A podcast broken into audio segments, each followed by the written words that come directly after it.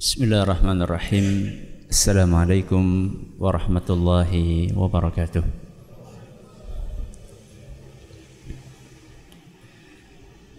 الحمد لله وحده والصلاة والسلام على من لا نبي بعده وعلى آله وصحبه ومن اتبع هداه إلى يوم القيامة أما بعد Kita panjatkan puji dan puji syukur kehadirat Allah Tabaraka wa Ta'ala. Pada kesempatan malam yang berbahagia kali ini Kita masih kembali diberi kekuatan, kesehatan, hidayah serta taufik dari Allah Jalla wa Ala. Sehingga kita bisa kembali menghadiri pengajian rutin malam Sabtu di Masjid Jenderal Sudirman Purwokerto ini. Kita berharap semoga Allah tabaraka wa taala berkenan untuk melimpahkan kepada kita semuanya ilmu yang bermanfaat sehingga bisa kita amalkan sebagai bekal untuk menghadap kepada Allah Jalla wa Ala. Amin ya rabbal alamin. Salam dan salam semoga senantiasa tercurahkan kepada junjungan kita Nabi besar Muhammad sallallahu alaihi wa ala alihi wa sahbihi wasallam kepada keluarganya, sahabatnya dan umatnya yang setia mengikuti tuntunannya hingga di akhir nanti. Para hadirin dan hadirat sekalian yang kami hormati dan juga segenap pendengar radio Insani 102.2 FM di Purwokerto, Purbalingga, Banjarnegara, Cilacap, Wonosobo dan sekitarnya juga para pemirsa Yufi TV yang semoga senantiasa dirahmati oleh Allah Azza wa Jal. Materi terakhir kita masih tentang hak yang ketiga sesama muslim yaitu masalah nasihat ya masalah nasihat pembahasan kita tentang nasihat terakhir tentang objek nasihat ada berapa objeknya? Berapa? Lima. Ya. Hari ini insya Allah kita akan berpindah kepada pembahasan yang lainnya masih tentang nasihat adalah tentang hukum nasihat. Hukum nasihat. Hukumnya ini wajib apa sunnah kalaupun wajib fardu ain atau fardu kifayah. Kalau wajib berarti andai tidak dilakukan maka kita berdosa. Ada resikonya. Jadi ketika kita menentukan hukumnya apa, itu ada resikonya. Kalau dikatakan wajib, andai ditinggalkan dan kita mampu maka kita dosa. Kalau sunnah ya sekedar tidak dapat pahala. Para ulama kita berbeda pendapat di dalam menentukan hukum nasihat. Sekurang-kurangnya ada tiga pendapat. Pendapat yang pertama mengatakan nasihat itu hukumnya adalah fardu ain. Apa hukumnya? Fardu ain. Apa fardu ain? masing-masing dari kita harus memberikan nasihat. Seperti sholat, sholat itu hukumnya fardu ain, nggak boleh nitip, nggak boleh nitip. Eh nyong titip ya sholatnya ya, nggak bisa. Karena masing ain itu masing-masing. Jadi fardu ain itu wajib atas masing-masing individu muslim. Itu, itu arti dari fardu ain. Ini pendapat yang pertama. Gak boleh nitip nasihat. Dia yang harus menyampaikan nasihat. Pendapat ini dipilih oleh Imam Ibn Hazm. Oleh Imam Ibn Hazm. Pendapat yang kedua mengatakan wajib tapi fardu kifayah. Apa? Fardu kifayah. Kalau fardu kifayah maknanya apa maknanya fardu kifayah? seandainya sudah ada yang menjalankannya maka kewajiban tersebut gugur atas orang-orang yang lainnya. Contoh misalnya di masjid ini ya jumlahnya ada katakanlah 100 atau 200 orang. ada orang mabok di depan masjid. Kalau sudah ada satu yang ngingetin, berarti yang lainnya sudah tidak wajib lagi. Alias yang lainnya sudah nggak dosa kalau nggak mengingatkan. Yang penting sudah ada satu yang mengingatkan. Ini namanya fardu kifayah. Pendapat yang kedua ini dipilih oleh Imam Ibnu Battal. Imam Ibnu Battal. Pendapat yang ketiga. Pendapat yang mengatakan kadang wajib, kadang sunnah. Kadang apa? Wajib kadang sunnah. Ngelihat apa? Sikon. Ngelihat sikon. Pendapat yang ketiga ini dipilih oleh Imam Ibnu Rajab. Alhamdulillah rahimahullah. Dari tiga pendapat ini yang lebih kuat yang mana Ustaz? Milih yang mana? Satu dua apa tiga? Yang sikon aja ya Bukan masalah milih sekarang. Mana yang kira-kira lebih kuat? Yang lebih dikuatkan oleh dalil itu mana? Wallahu alam bisawab. Dari tiga pendapat ini, kalau misalnya kita cermati dalil-dalil yang mereka bawakan, itu kami memilih pendapat yang mengatakan hukum asalnya itu fardu kifayah.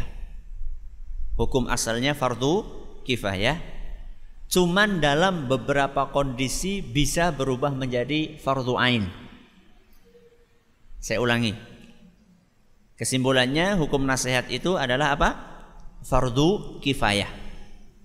Tapi dalam beberapa kondisi dia bisa naik hukumnya menjadi fardu ain. Dalam kondisi apa saja fardu ain? Ya. Sekurang-kurangnya ada tiga kondisi di mana hukum nasihat itu akan naik dari fardu kifayah menjadi fardu ain. Sekurang-kurangnya ada berapa kondisi? Tiga kondisi. Hukum asalnya fardu kifayah, dalam beberapa kondisi bisa naik menjadi fardu ain. Kapan? Satu. Kalau kita diminta untuk menyampaikan nasihat. Kalau apa? Kita diminta. Eh, tolong dong nasihati saya. Dalam kondisi seperti itu, maka fardu ain. Wajib bagi Anda untuk menasihati dia. Kenapa? Karena itu haknya seorang muslim. Sebagaimana yang hadis kita baca dalam Bulughul Maram, hadis riwayat Muslim, hakul muslimi 'alal muslimi sittun. Haknya muslim atas muslim yang lainnya ada berapa? Ada enam. Yang ketiga, idastan sahaka fansah lahu. Hak yang ketiga, kalau dia minta nasihat kepadamu, maka nasihatilah dia. Ini perintah. Perintah dari Nabi SAW. Dan yang namanya perintah di dalam nas Al-Quran atau sunnah Nabi SAW, setiap ada perintah itu bermakna wajib. Kecuali kalau ada dalil lain yang memaknai perintah itu sebagai sunnah. Contoh seperti ini. Ada perintah dalam Al-Quran akimis solata. Apa artinya? Tegakkanlah sholat. Berarti sholat hukumnya apa? Wajib. Kenapa? Karena ayatnya bunyinya perintah. Kecuali sholat. Kecuali sholat sunnah. Namanya juga sholat sunnah. Makanya sunnah. Kenapa kok sholat sunnah, sholat duha? Jadi sunnah tidak wajib padahal perintah awalnya adalah wajib. Maksudnya perintah untuk sholat itu wajib karena ada dalil lain. Dalil lainnya Nabi SAW kadang-kadang sholat duha, kadang-kadang tidak sholat duha. Berarti sholat duha itu hukumnya apa? Sunnah. Ya. Sama dengan kondisi yang pertama ini. Nabi SAW mengatakan kalau ada saudaramu minta nasihat kepadamu maka nasihatilah dia. Nasihatilah dia. Ini perintah. Dan hukum asal perintah itu wa, wajib. Dan setahu kami tidak ada dalil yang menunjukkan merubah hukum ini dari wajib menjadi sunnah. Makanya ini penting Ya kalau ada orang konsultasi sama panjenengan, eh saya punya masalah gini dong. tolong saya dikasih masukan. Kalau jenengan mampu dan jenengan tidak memberikan nasihat itu kepada dia, maka dosa. Karena hukum ini fardu ain. Ini kondisi yang keberapa? Yang pertama. Kondisi yang kedua,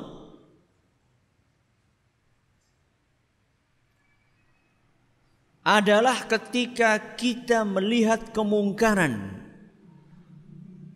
dan tidak ada yang mengingkarinya. Meneng kabeh. Ya. Melihat kemungkaran dan tidak ada yang mengingkarinya. Maka dalam kondisi seperti itu wajib bagi kita untuk menegakkan amar ma'ruf nahi mungkar. Ya. Kecuali kalau efeknya bisa lebih besar. Dampak buruknya lebih besar. Contohnya, kalau kita mengingkari, maka kita akan pulang tinggal tinggal tinggal sandal. tinggal nama ya. Itu baru. Tapi kalau misalnya cuma karena pakai wo, orang kepenak, ya. Misal contoh nih, contoh lagi rapat, lagi rapat. Dipimpin oleh bos dan anggota. Anggotanya pada tahu semuanya apa yang dilakukan oleh bosnya. Di tengah-tengah rapat, bosnya minum. Tapi pakai tangan kiri. Saya nggak usah praktek ya. ya, minum pakai tangan kiri. Ini mungkar atau tidak? Mungkar. Tapi kan yang melakukan bos. Yang lainnya pada senggol-senggolan. Kok baik lah saya ngomongkan. Pinggirnya kok baik lah. Dalam kondisi seperti itu kalau tidak ada satupun yang mengingatkan maka semuanya akan ketip, kena dosa semuanya. Harus ada satu minimal yang melakukan itu dan fardu ain saat itu kalau tidak ada yang mengingatkan. Kalau tidak ada yang mengingatkan. Tentunya tidak harus di forum. Nanti kita akan jelaskan etika adab memberikan nasihat salah satunya adalah tidak di depan umum. Ya, jadi maksud saya itu adalah nanti ada yang mendekati bosnya suatu saat mungkin mengatakan nun sewu Pak Bos anu tangannya lagi sakit apa ya yes, gimana lah caranya jenengan lebih paham gimana yang kira-kira tidak menyinggung perasaannya si bos tadi. Ini kondisi yang keberapa? Yang kedua. Karena Nabi SAW bersabda, Man ro'a minkum mungkaran, falyughayyirhu. Barang siapa yang melihat kemungkaran, maka ubahlah. Ini perintah atau bukan? Perintah. Dan tadi kita sudah bahas perintah itu kalau ada dalam nas Quran atau hadis, hukum asalnya perintah itu bermakna wajib kecuali ada dalil lain yang merubah hukum itu jadi sunnah. Ini kondisi yang kedua. Kondisi yang ketiga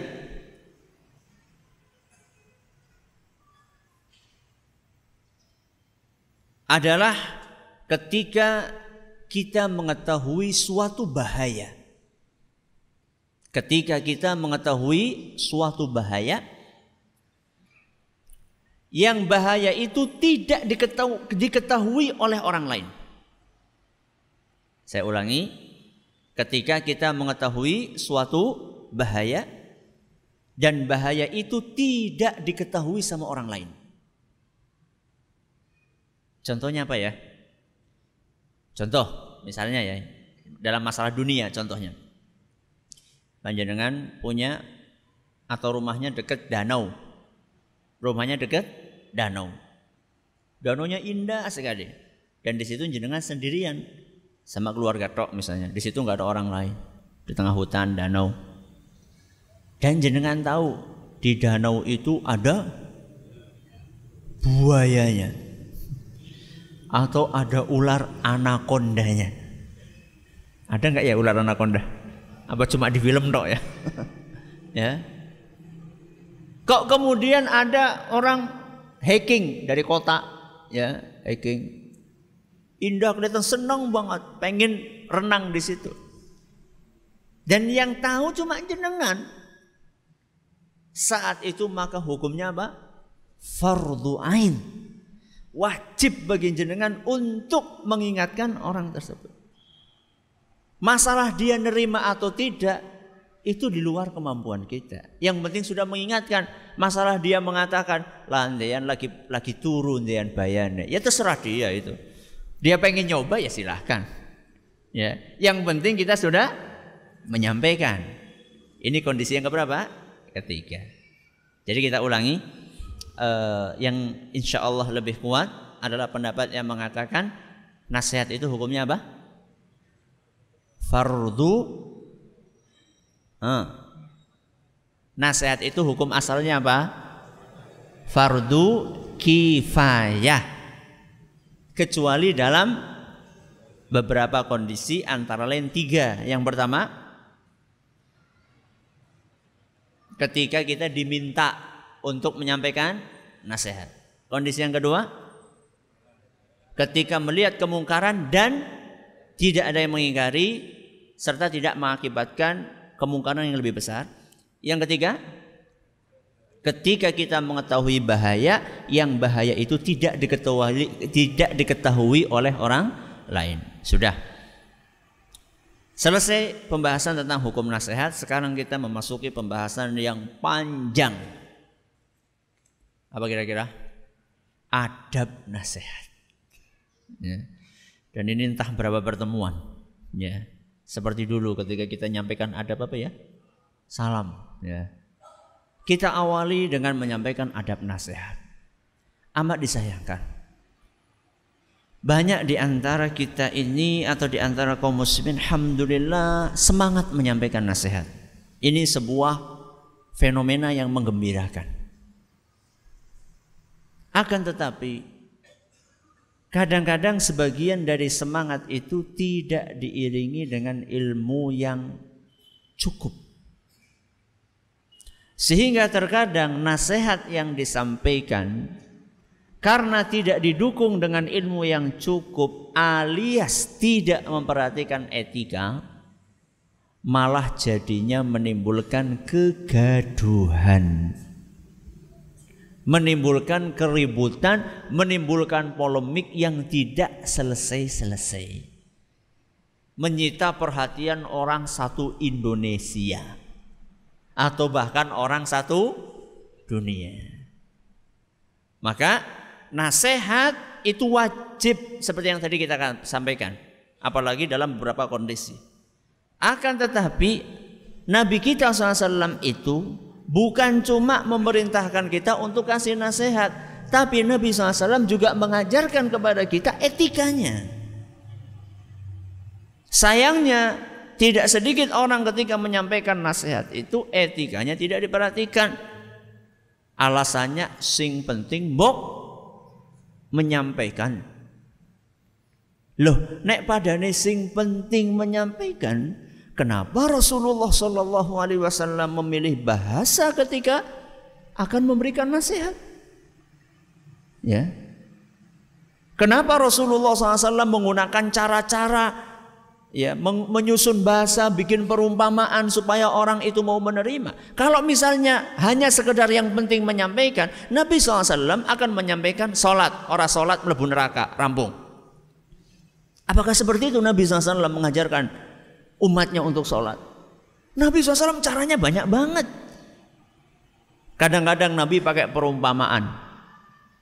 Nabi pernah mengatakan ara'aitum lo anna nahron bibabi ahadikum yaghtasilu minhu kulla yawmin khamsa marrat hal yabqa min daranihi syai' Nabi pernah mengatakan kepada sahabatnya lagi kumpul-kumpul pengajian atau lagi duduk-duduk Nabi berkata wahai sahabatku menurut kalian ini kalau ada orang di depan rumahnya ngalir sungai. Kemudian dia di situ mandi sehari lima kali. Kira-kira masih tersisa kotoran di tubuhnya enggak? Para sahabat langsung mengatakan, "La yabqa min syai'."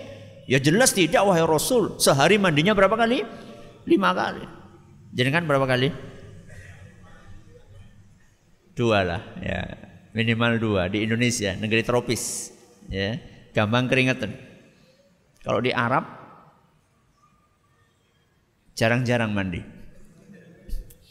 Kenapa jarang-jarang mandi?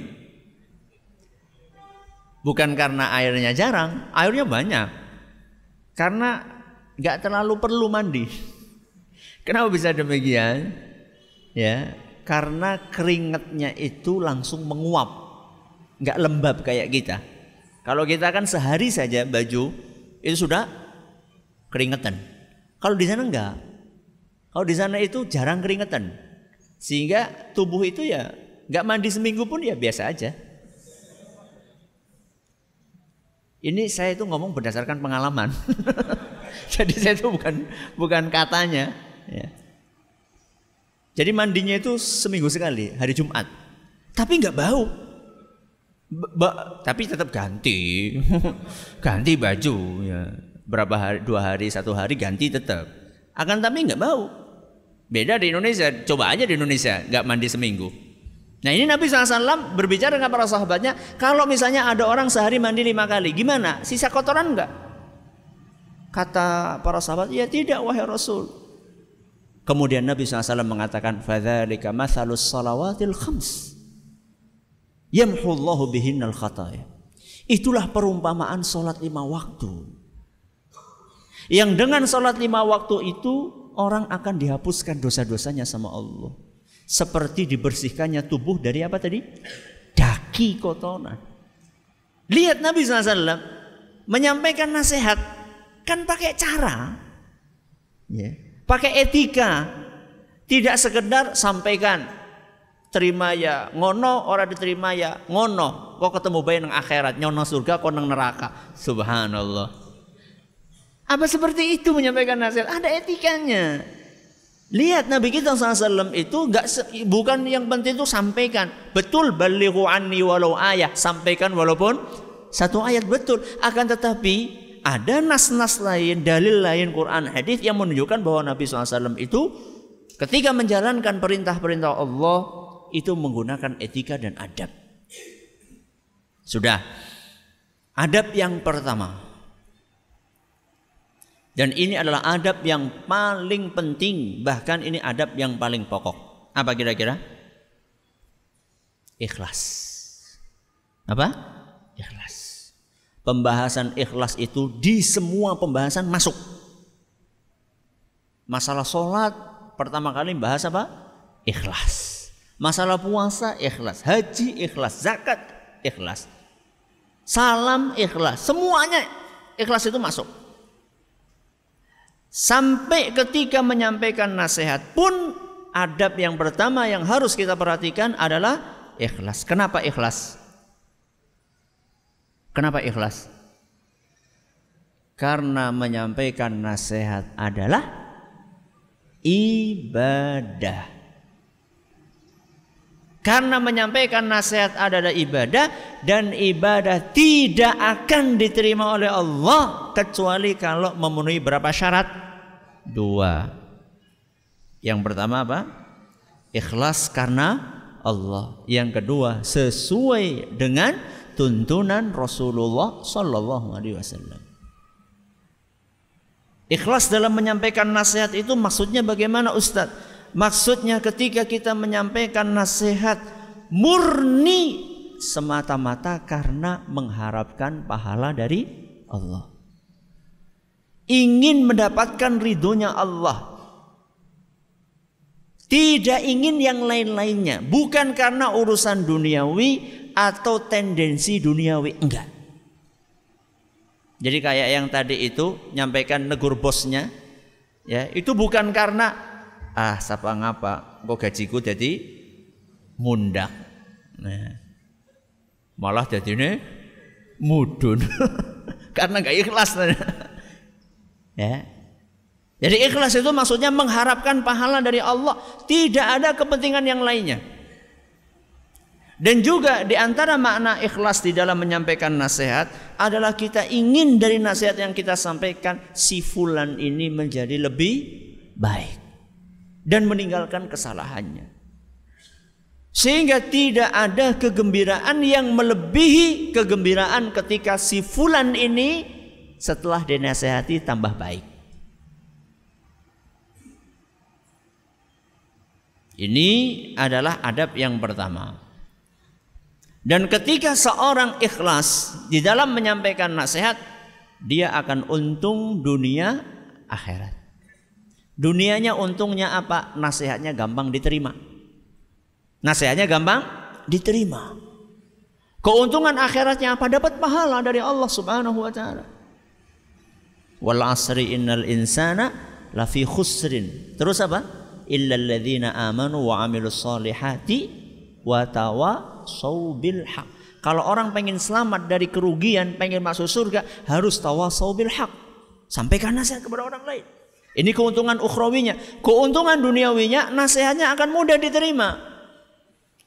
Kenapa? Karena orang yang dinasehati itu bisa merasakan ketulusan hati kita ketika kita menyampaikan nasihat.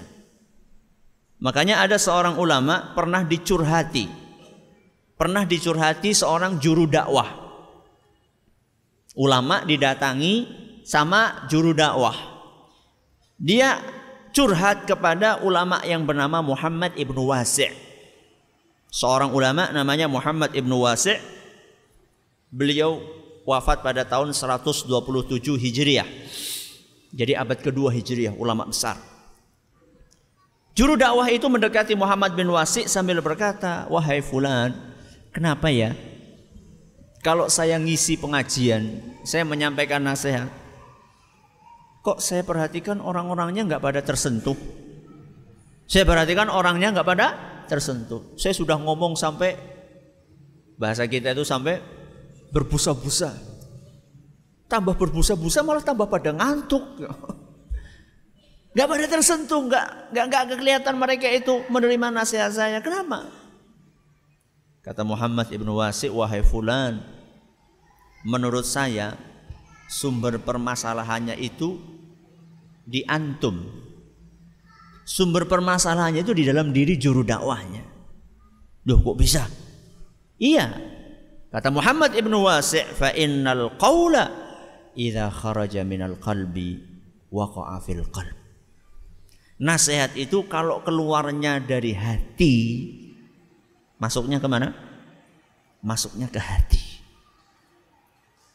Jadi kalau misalnya panjenengan ngajar nih ya, para guru, para ustadz, para kiai, orang tua, kalau kasih nasihat kepada anak, kepada murid, kok kayane nasihatnya itu masuk telinga kanan, keluar telinga kanan, ya alias dianggap kayak angin lalu saja. Coba jangan buru-buru nyalahkan siapa?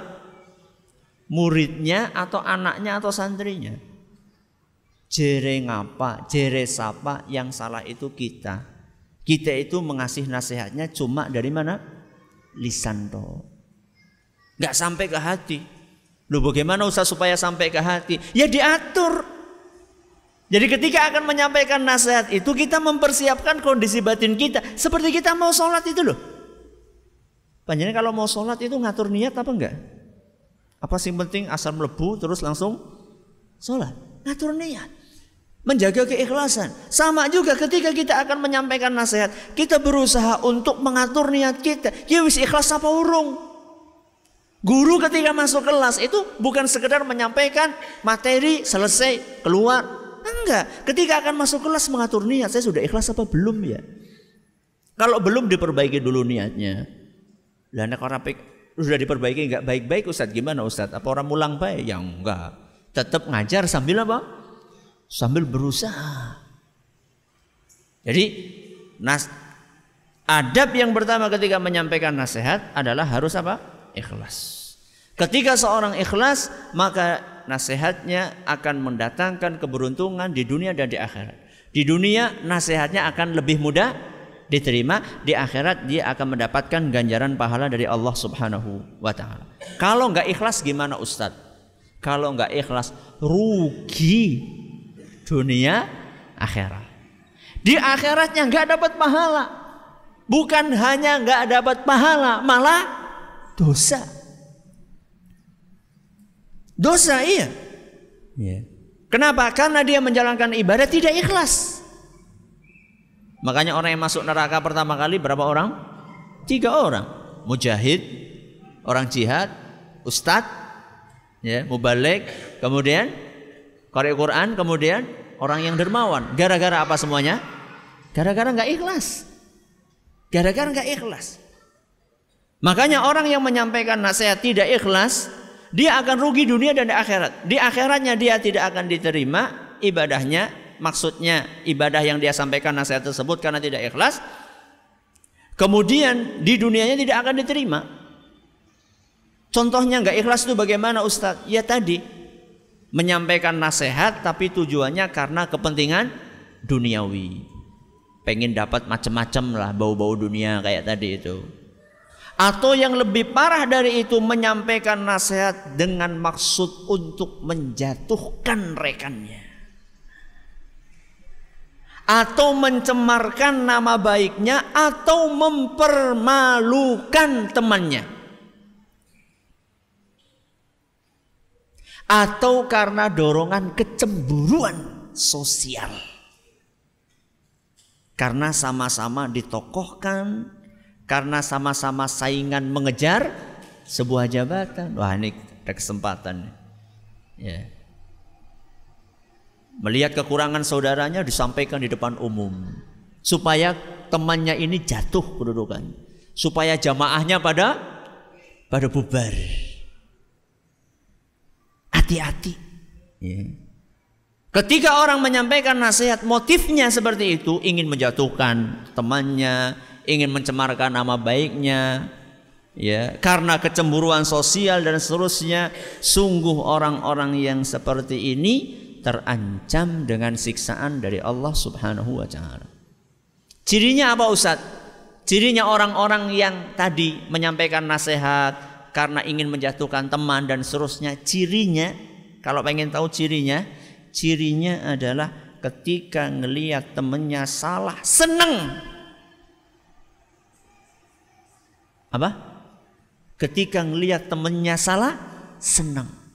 Bahkan kalau dengar kabar si fulan salah, alhamdulillah. Ini cirinya. Dan orang-orang yang seperti ini diancam oleh Allah di dalam Al-Quran surat An-Nur ayat 19. Apa ancamannya Allah Subhanahu wa taala? Innal ladzina yuhibbuna an tashi'al fahishatu fil ladzina amanu. Sesungguhnya orang-orang yang senang keburukan itu tersebar di antara orang-orang yang beriman. Senang ketika orang beriman melakukan kesalahan. Bahagia, girang kayak menemukan harta karun. Ya.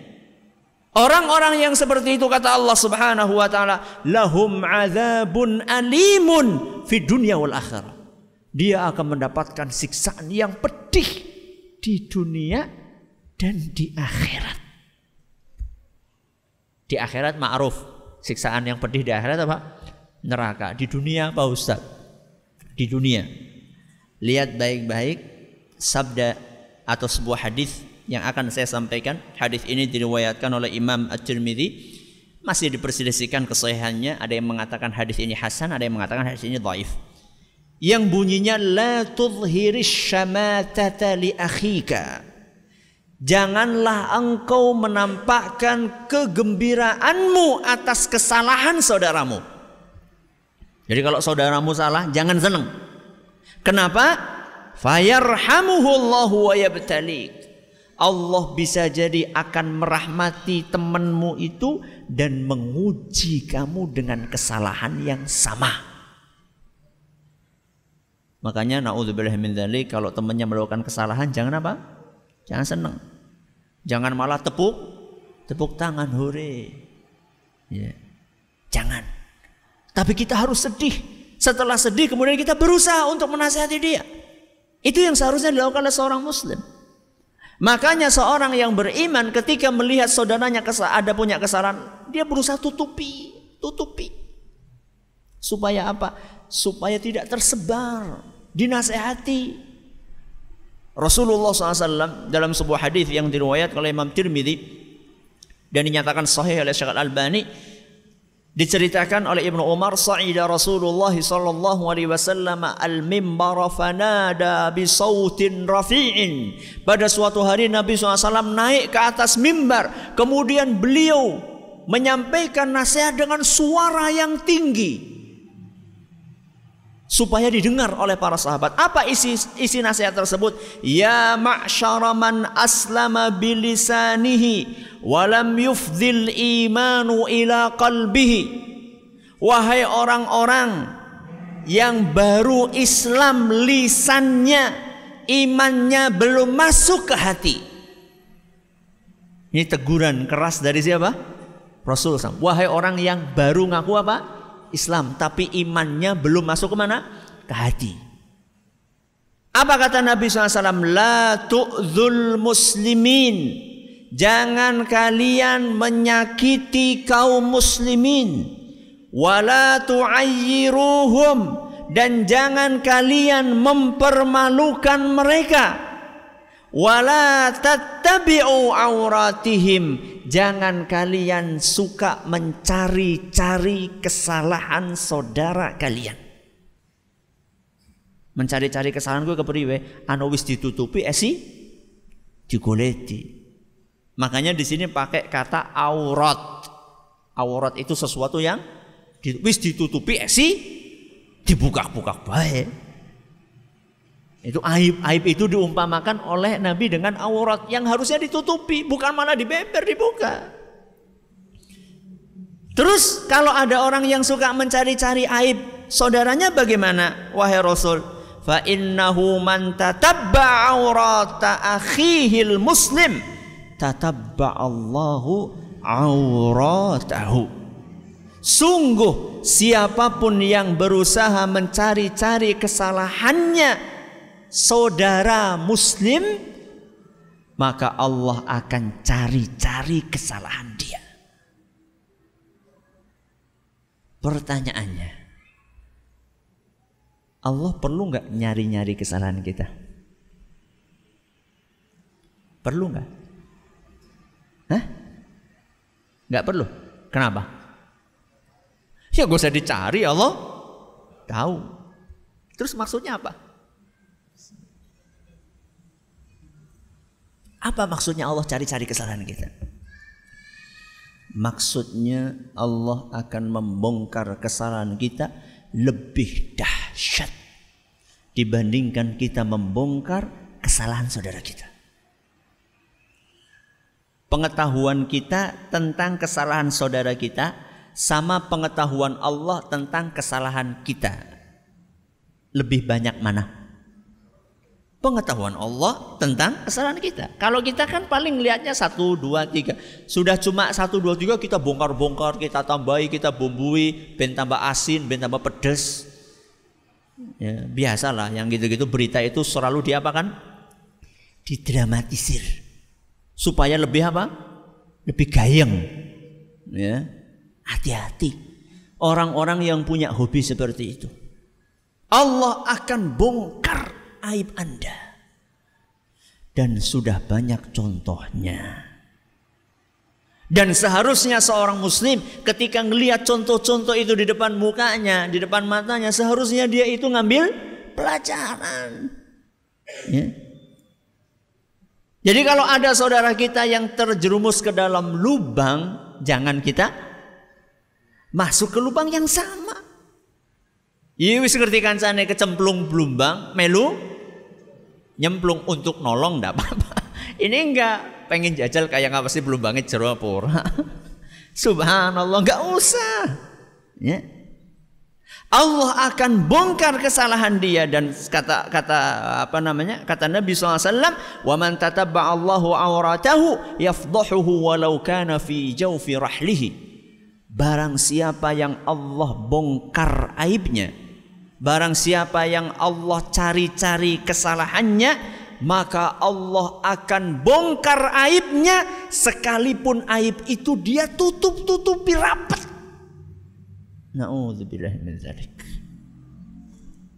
Maka hati-hati. Hati-hati. Kita punya saudara, kita punya teman, ya. Apalagi kita punya ustadz. Apalagi kita punya ustadz, punya kiai, punya ulama. Ya namanya ustadz yang wajar lah, namanya salah, namanya juga manusia. Makanya perlu kita bikin pengajian ustadz juga manusia. Yeah. Ustadz itu bukan bukan malaikat. Cuman kalau kita sudah tahu itu kesalahan, ngapain dibongkar-bongkar? Malah ada sebagian orang yang spesialisasinya itu nyari apa? Kesalahan. Nyari di internet, nyari di oh, medsos, ya. Kemudian nyari di mana lagi? Nek ketemu seneng banget kayak ketemu harta karun. Begitu ketemu, lah alhamdulillah, kisah tegole tiga itu ingin Nggak cukup sampai di situ, sebarkan, kumpulkan, satu dua tiga empat sebarkan. Dan mereka meyakini dengan seperti itu dapat pahala, itu sulitnya di situ itu. Itu namanya syub, syubhat. Anu keliru ngerasane bener itu namanya syub, syubhat. Rasanya gue bener, makanya hari-harinya habis untuk itu. Jadi kalau majelis itu tidak dibumbui dengan ngomongin orang lain itu kayaknya majelisnya itu kurang kurang apa? Kurang gayeng. Ya, jadi ibarat masakan nggak pakai garam. Ya, orang nikmat. Ya. Nauzubillah min Jangan. Ya. Jadi kembali kepada masalah nasihat tadi bahwa nasihat itu adab yang pertama harus disampaikan dengan ikhlas. Sudah habis waktunya Ustaz? Ya. Sudah masuk? Sudah. Uh, kalau ada pertanyaan silahkan Ba'da azan insyaallah sambil nunggu uh, komat. Monggo. Muhammadin Sebelum kita buka pintu tanya jawab. saya ingin menyampaikan pengumuman yang pernah saya sampaikan kemarin di pengajian tafsir bahwa untuk kajian rutin kita sirah Nabi SAW di mana? Masjid Agung Baitul Salam Purwokerto untuk bulan ini sementara kita uh, liburkan karena pertimbangan kesehatan. Mudah-mudahan bulan depan bisa uh, berjalan kembali. Saya ulangi, untuk pengajian fikih sirah Nabi yang biasa dilaksanakan di Masjid Agung Baitus Salam Purwokerto setiap Ahad kedua berarti Ahad besok tanggal berapa Ahad besok berapa 12 ya tanggal 12 sementara kita liburkan karena pertimbangan kesehatan semoga bulan depan bisa kita uh, laksanakan kembali. Ada yang ada pertanyaan? Silakan. Assalamualaikum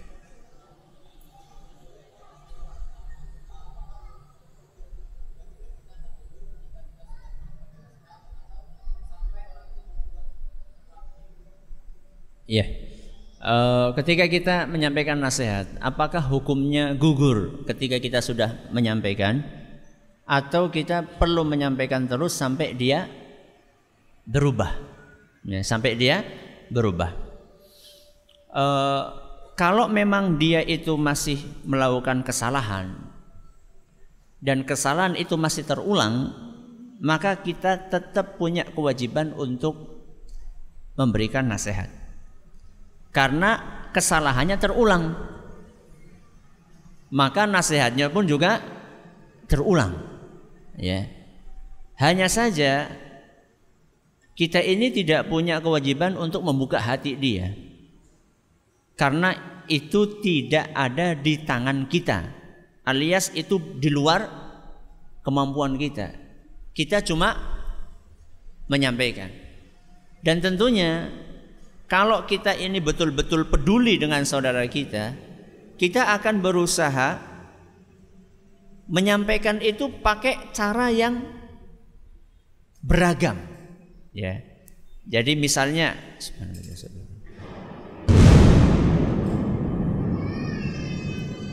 Misalnya dengan plan A kok nggak diterima, maka kita bikin plan B dengan cara misalnya diingatkan dengan surga kok tidak terima belum terima besok pakai neraka. Besoknya pakai apa lagi, pakai apa lagi.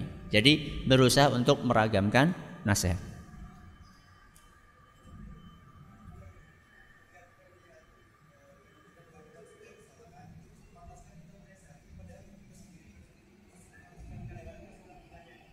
Ya, bagus.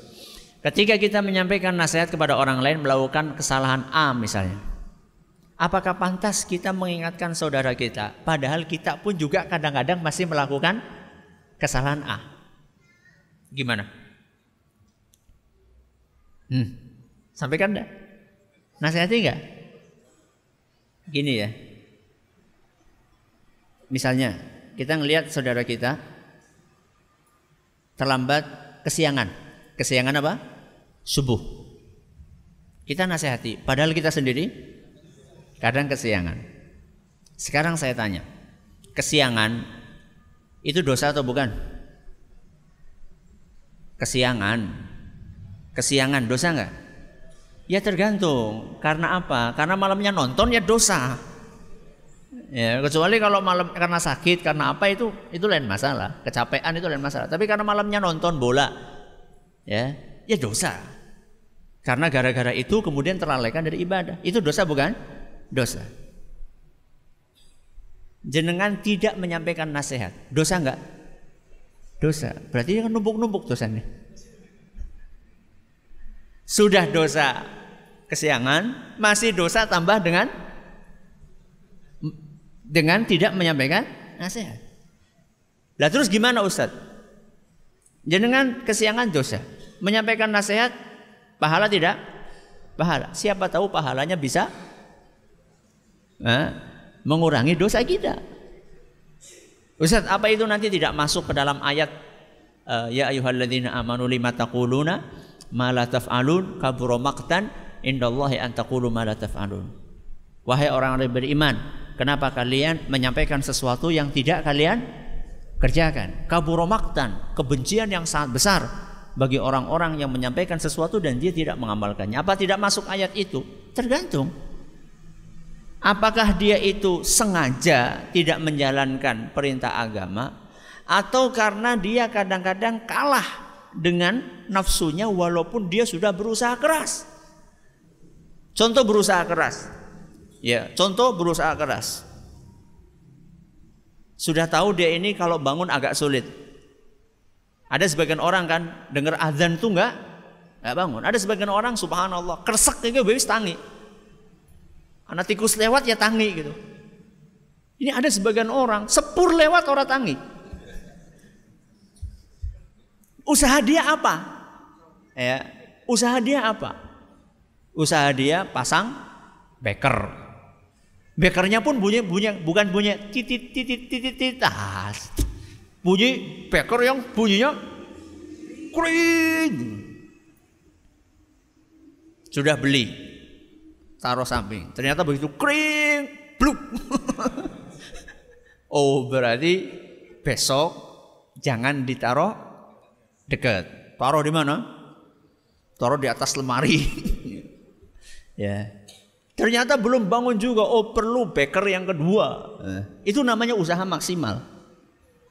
Jadi ketika ada orang menyampaikan nasihat, eh kamu jangan kesiangan. Kita masih kesiangan, tapi kita sudah berusaha. Itu nggak masuk kita dalam ayat tadi.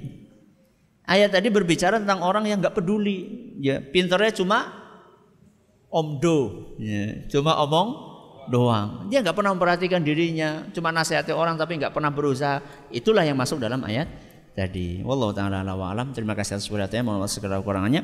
Kita tutup dengan baca subhanakallahumma wa bihamdika asyhadu an la ilaha illa anta astaghfiruka wa atubu ilaik. Assalamualaikum warahmatullahi wabarakatuh.